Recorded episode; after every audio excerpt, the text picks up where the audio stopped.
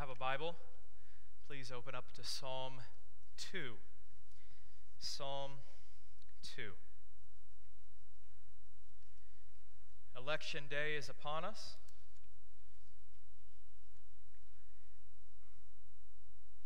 Tuesday will be a important event in the history of our country. It's hard to know how important. I know that some people have said that this is the most consequential presidential election ever. I don't know if that's true. It will take time to see if that is the case. But I think we all can feel that things are a bit different right now. My wife was speaking to a friend of hers from Dallas this week, and her friend told my wife that the building where my wife's friend works at in Dallas, the week of November 2nd, this week, they will have armed guards around the building to protect the building from rioting. I don't think this has ever been done before at this specific building. So I think that it's safe to say that at the minimum, our nation is uneasy and maybe a bit more elevated, we might say that things are very serious right now in our country and that we could go down a bad direction. I'm not sure. No one knows. We can try to read the tea leaves and figure out what's happening.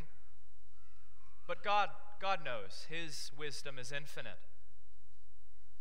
And my purpose in, this morning is going to be highlighting something that we know for sure something that Christians have believed for a long time. Now, it's important to remember that my job is that of a pastor. Me and Jesse are not politicians. Our job is to not wade into political matters. But we are gospel preachers, and the gospel does have political ramifications. That is totally true. It is important in the Christian life to not separate God's truth from what happens in daily life. God has something to say about everything. So I'm going to pick a, a, a, statement, a truth, that is theologically true and has considerable political ramifications. And the statement that I'm going to to be preaching this morning is central and non controversial. It is a point that binds all Christians together, and it is a truth that we must remember as we wade into this next season of our country, not knowing what will happen with the affairs of this world. But knowing this, this is what we know, this is the confession that we hold on to and the confession that is most precious to us. It's the title of this morning's sermon The Lord Reigns. The Lord Reigns. I get this idea from John Newton. John Newton lived in the 17 and 1800s. He wrote the famous hymn, Amazing Grace. He was an abolitionist.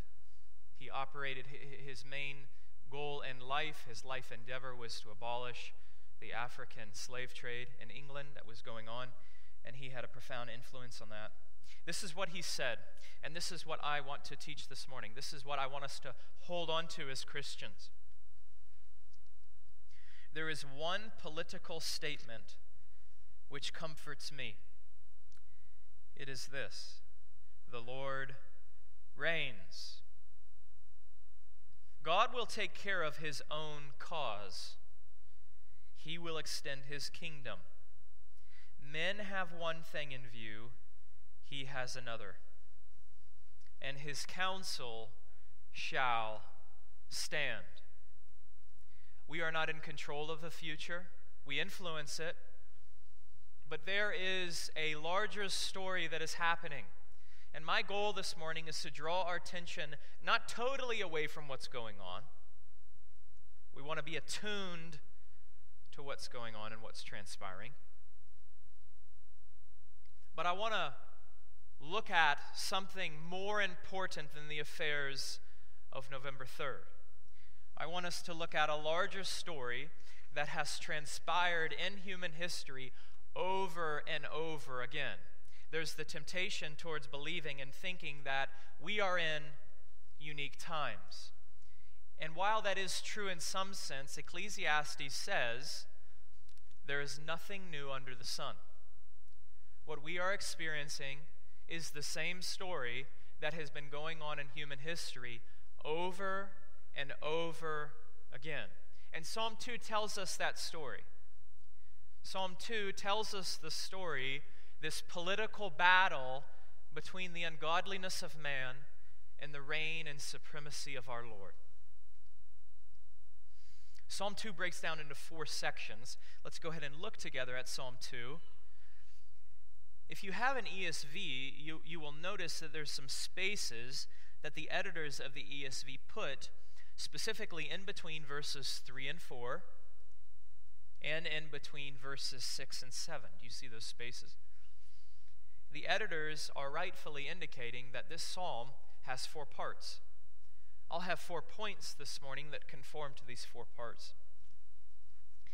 And this story that Psalm 2 teaches, this story that has played out over and over again in human history, that we're seeing right now, this story begins with this first point, and the first point is this mankind is evil. Mankind is evil. Psalm 2 1 through 3. Why do the nations rage and the peoples plot in vain? The kings of the earth set themselves, and the rulers take counsel together against the Lord and against his anointed, saying, Let us burst their bonds apart and cast away their cords from us. This passage in Psalm 2 touches upon a truth that is repeated on every page of Scripture. And that truth is that we in our hearts, our basic natural inclinations, are towards wickedness and evil. Mankind is not fundamentally neutral. We don't just need to be persuaded of the truth. Rather, our inclinations are not good nor neutral, but they're bent towards evil. The Bible teaches over and over again in the Old and New Testaments that man's outlook, his inclination, is to go away from God. We see this in the very early chapters of the Bible. Genesis 6 5. The Lord saw how great the wickedness of man had become on the earth, and that every inclination of the thoughts of the human heart was only evil continually. Now, in Genesis 6, God is looking upon mankind before he brings the judgment of the flood. And God's interpretation of man is that man's heart, every inclination of the thoughts of his heart, what that means is every attitude that man has. God's looking from the perspective of complete knowledge and righteousness. And what he sees in man's heart is that every attitude that man has in his heart is only evil continually. And this does not change as time progresses. There are many things that change in life. Technology develops, medicine develops, culture develops. But one thing remains the same, and that is man's inclination is towards evil. Romans 3, this is Paul writing in the New Testament. None is righteous, no, not one. No one understands, no one seeks after God. All have turned aside. Together they have become worthless. No one does good, no, not one. Some things stay the same. And one truth that is repeated throughout every generation, every period of human history, is that you and I and all of us are born in our hearts with inclinations that lead us not to God. You don't have to teach a child to lie. You have to teach a, child to tell the truth. Our inclinations, our fundamental inclinations, are towards evil. My beloved seminary, Dallas Theological Seminary, this is their doctrinal statement regarding this idea of, of depravity. Every child of Adam, which is all of us, every child of Adam born into the world, excuse me, is born into the world with a nature which not only possesses no spark of divine life, but is essentially and unchangeably bad apart from divine grace. You and I, rulers of this world, in the past, in the future, and in the present, our nature is one that we are essentially and unchangeably bad apart from divine grace. We are not neutral, we are not good. We are born with evil inclinations. And this evil manifests itself politically. Look with me at verses 1 and 2. Why do the nations rage and the peoples plot in vain? Here, David, who is the author of this psalm, is bringing together whole nations. He's not looking at individuals here, he's looking at whole nations. And he is saying that these nations revolt against God. And then, verse 2 not just the nations, but their rulers. The kings of the earth set themselves, and the rulers take counsel together against the Lord and against his anointed. It's not just peoples, a conglomerate of a population of a country, it's also their figureheads, their rulers, their leaders. Our depravity is total, which means that depravity bleeds into all that we do. And if man is engaged in politics, then that means that depravity bleeds into politics too. There's this notion of political depravity, and we see that here. Now, notice at the end of verse 1 how the psalmist interprets this political depravity. He interprets it as vanity this revolt of the nations and this scheming together of the kings of the earth is vain. It's worthless. It comes to naught. It's like bringing a water gun to a war.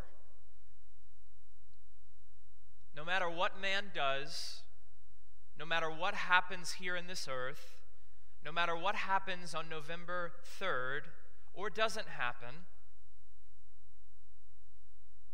no one can thwart the counsel of God.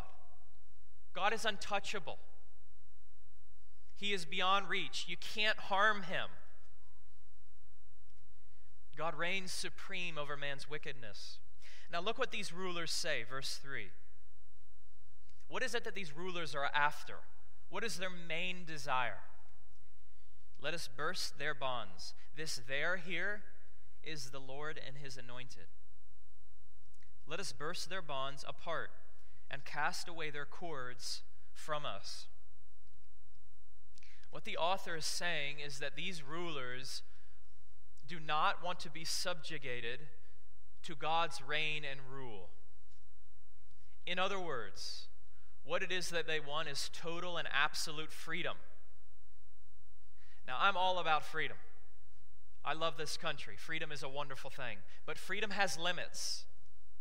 Freedom has limits. Our freedom is from the rule of tyrants, not from God.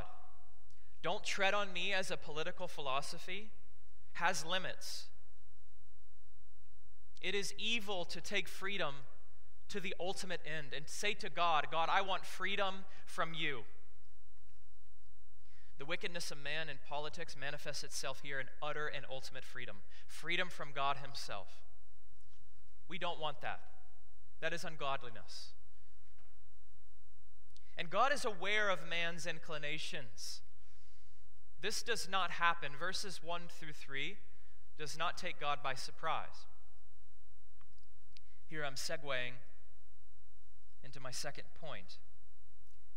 Second point is this, is, and this is contrasted with man's wickedness. Second point is this God is sovereign. God is sovereign. The Lord knows.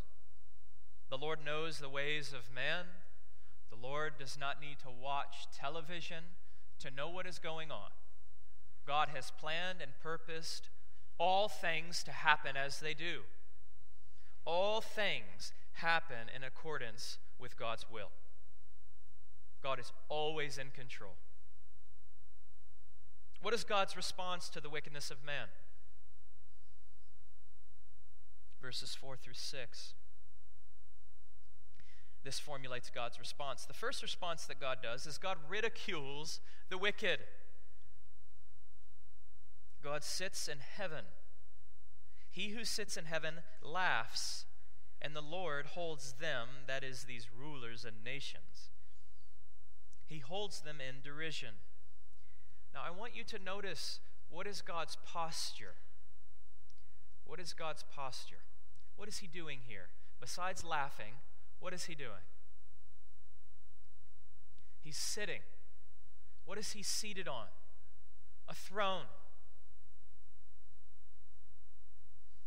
The affairs of man, the wickedness of man, do not rouse God to get out of his seat. God is seated, God is in control. God doesn't have to get out and vote.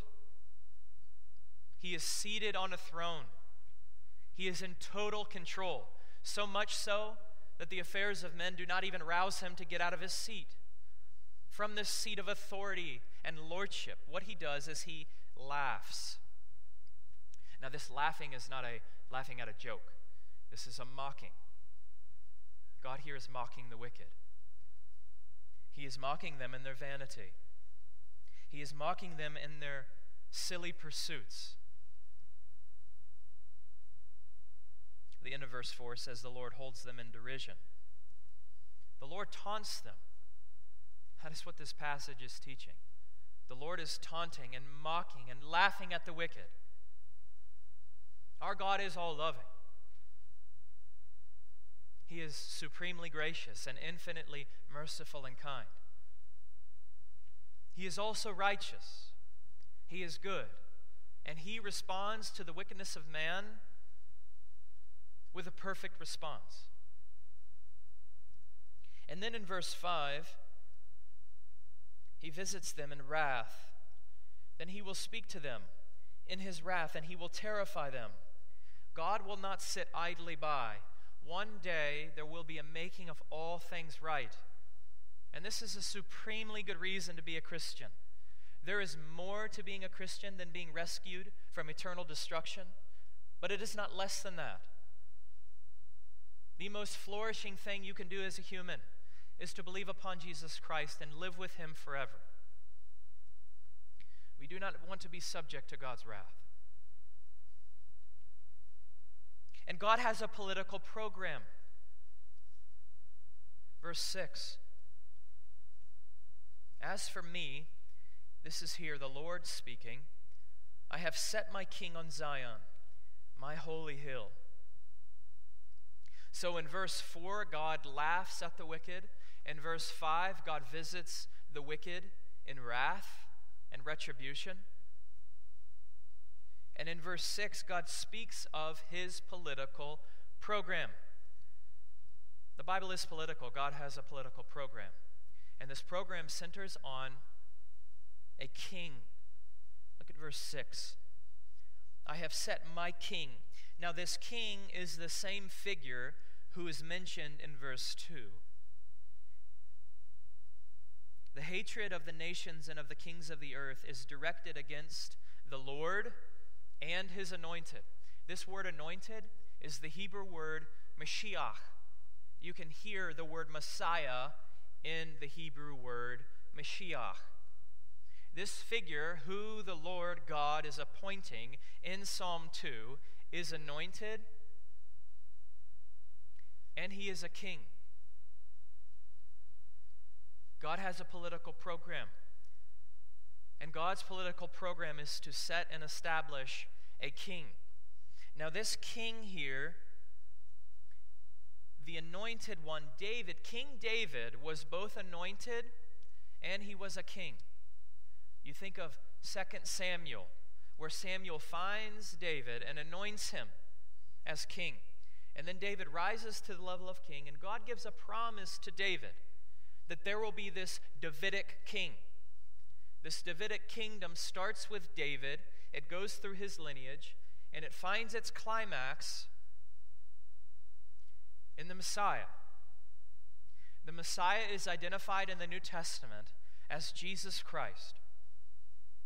What is being spoken of and foretold here in verse 6 ultimately finds its fulfillment in Jesus Christ. God's political program goes to the, the Davidic king. And the Davidic king is the Lord Jesus Christ. We're introduced to him in verse 6. And then, verses 7 through 9, Jesus talks to us in this psalm. This is my third point. The third point is this Jesus is king. David tells us here we get to listen into a conversation in verses 7 through 9. A conversation that Jesus has with his Father, who the Lord has with the Davidic king. The Davidic king here tells us what that conversation is. I will tell of the decree. The Lord said to me, You are my son. Today I have begotten you. Ask of me, and I will make the nations your heritage, and the ends of the earth your possession. What's going on here is Jesus is retelling us this conversation the Father had with him. This conversation is in eternity past. This is a conversation that happened prior to the beginnings of the world, but is revealed for us here. And what Jesus is saying in light of the New Testament, so we want to understand Psalm 2 not as a Jew, but as a Christian. We want to bring in what the New Testament teaches about who Jesus is. What Jesus is referring to here, this begotten and this inheritance that Jesus receives, he's referring to the inheriting of the full rights that come with the Davidic kingdom. In the Old Testament, there are these promises given to the Davidic king that he will inherit the nations. When does Jesus inherit this? When does Jesus inherit this? We went over this in Philippians 2. Listen to this. This is from Philippians. And being found in human form, this is Jesus talking.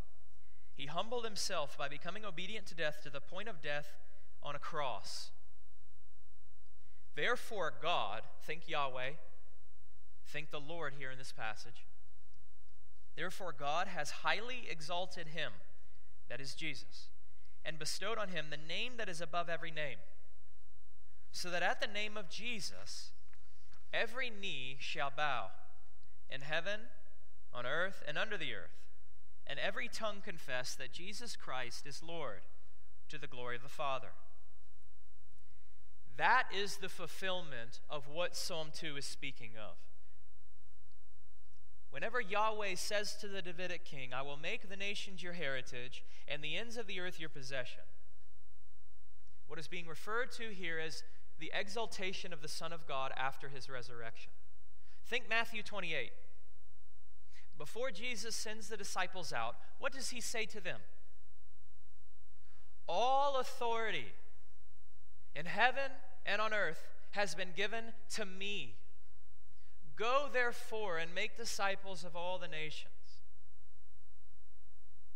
This political program that God has with the Davidic king was instituted and given to Jesus upon his resurrection of the dead. That's where all of this finds its fulfillment. And now Jesus is the king on earth. And as the king on earth, he rightfully executes what it is that the Lord has for the wicked. Verse 9 What shall the Son of God do? How shall the Son of God reign supreme in the earth? He shall break the nations with a rod of iron and dash them in pieces like a potter's vessel.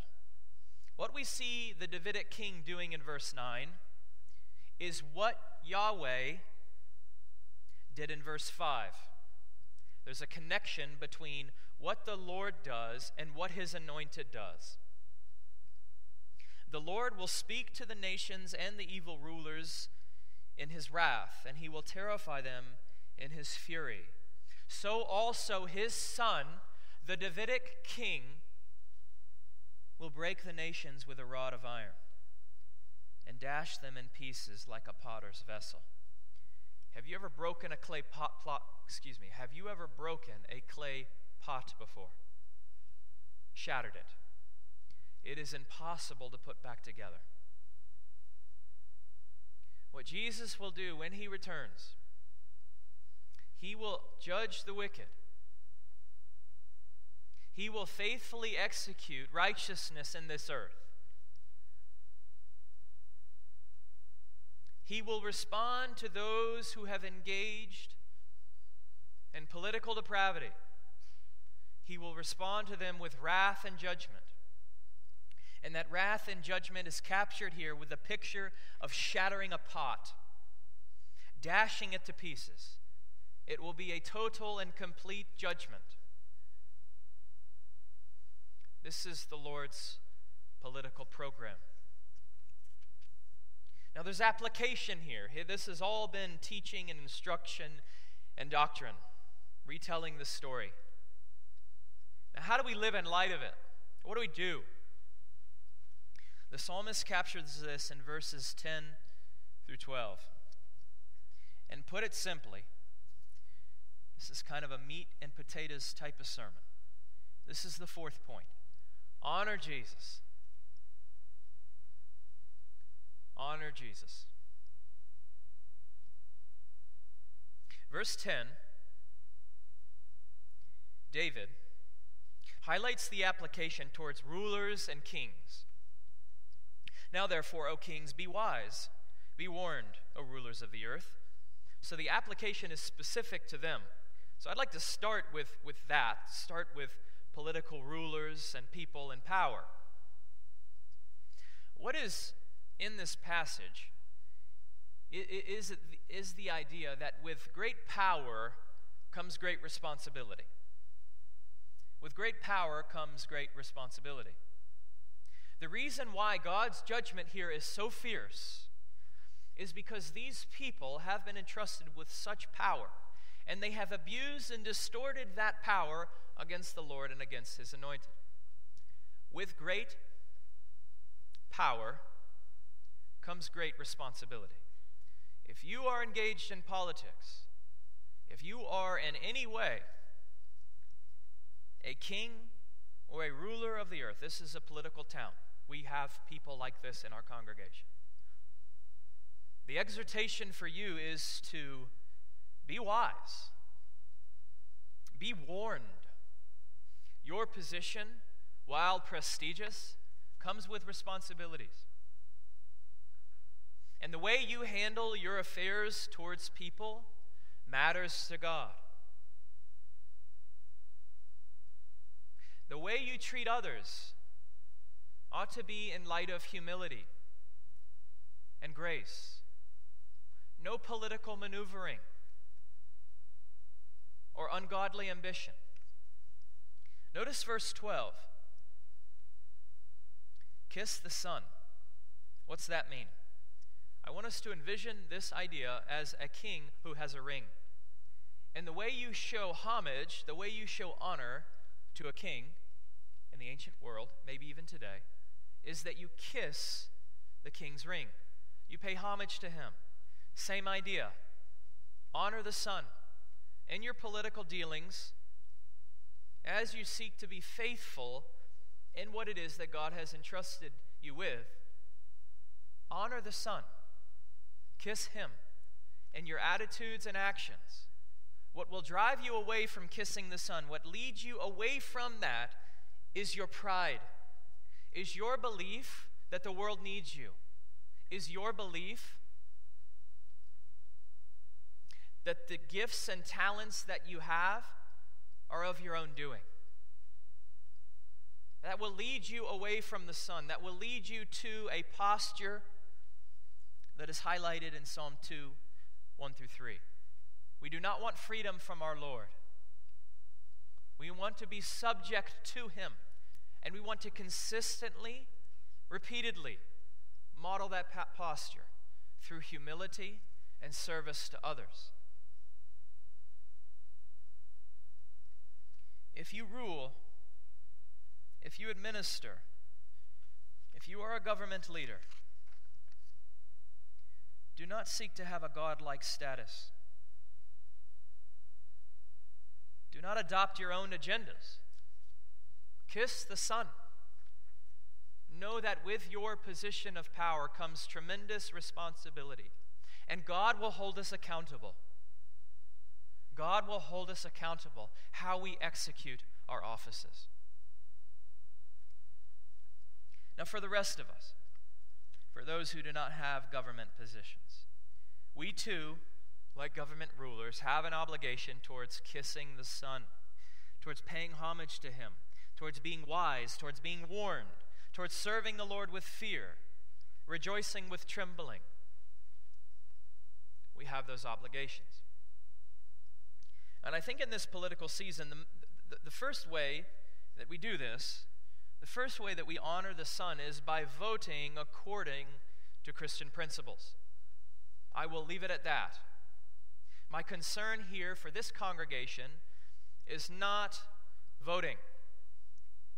My concerns are elsewhere. What I'd like to do in these last couple of minutes is hone in on attitudes during this time, hone in on postures. In the Christian life, especially in a season like the one that we're in, there is a temptation towards being too fixated on the affairs of this world. In this political season, there is a temptation towards being too fixated on the affairs of this world and what's going on. I feel this. There's this temptation. And kind of let me give you some clues as to indicators which hint that your focus is in the wrong place.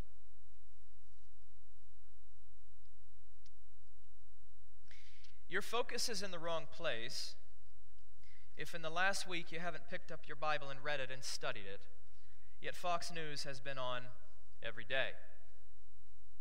Now, God bless Fox News. I have nothing against Fox News. I'm making no statement on Fox News.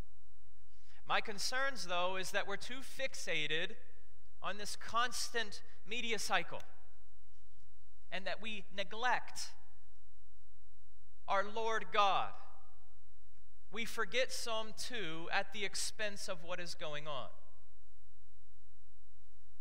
Maybe you've had many discussions with your friends and family members about these riots, about the election, about the pandemic, about face masks, and all of these things going on. And yet you have not witnessed to anyone in a long time. Our focus there is skewed. What matters most, what will remain forever, is not our current circumstances. What will remain forever is the idea that the Lord will reign. And our posture and attention and focus in all of life must be on that. That matters. That will endure. Let's take giving.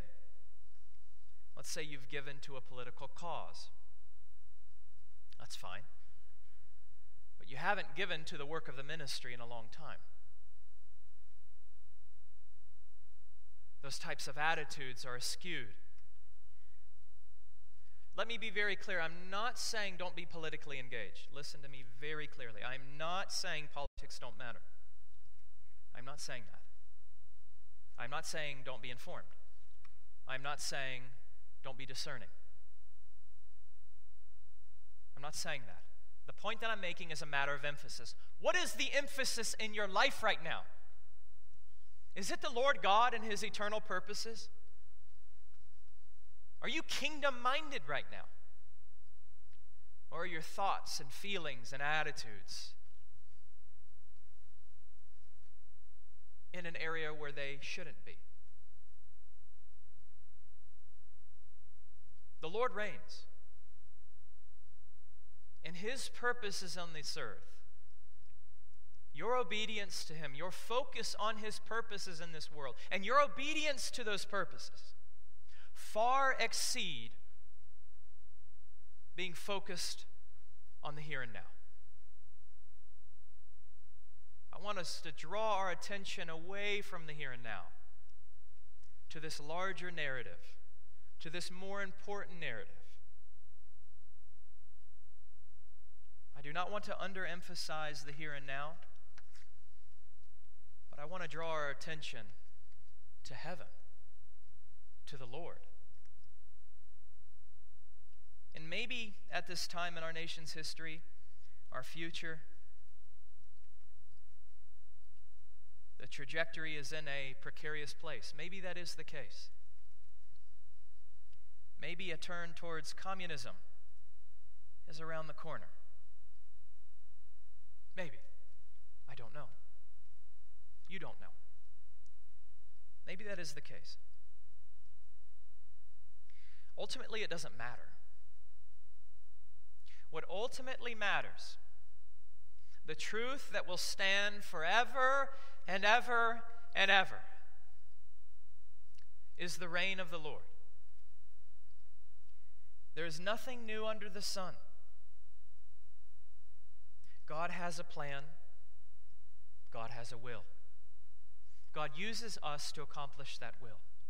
You should be politically involved, but never ever think for one second that you're in control of what happens.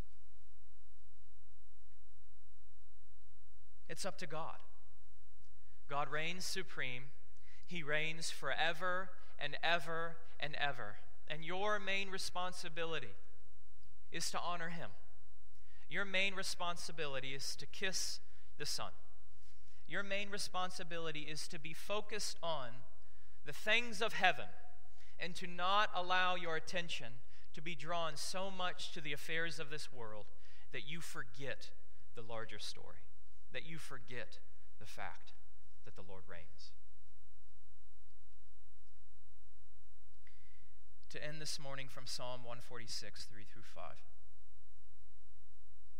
Do not put your trust in princes. Do not put your trust in human beings who cannot save. When their spirit departs, they return to the ground. On that very day, their plans come to nothing.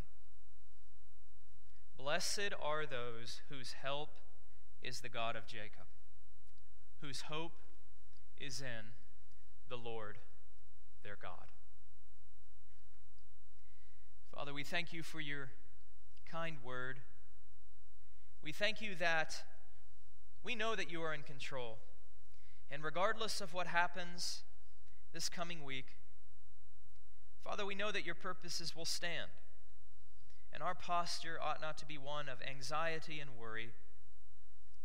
Lord, lead us, lead our focus and our attention away from the here and now. Lead us to be involved and discerning, but Father, reorient our focus. Give us comfort from the idea that the Lord reigns I pray that we would faithfully execute our office of citizenship. But Father, we would hold the truths of Scripture as more precious and more important what it is that's going on around us. Thank you for your grace, for your reign, for the kingship and lordship of your Son. We pray that we would kiss him so that we might find refuge in him. Father, thank you for Jesus. In his name I pray.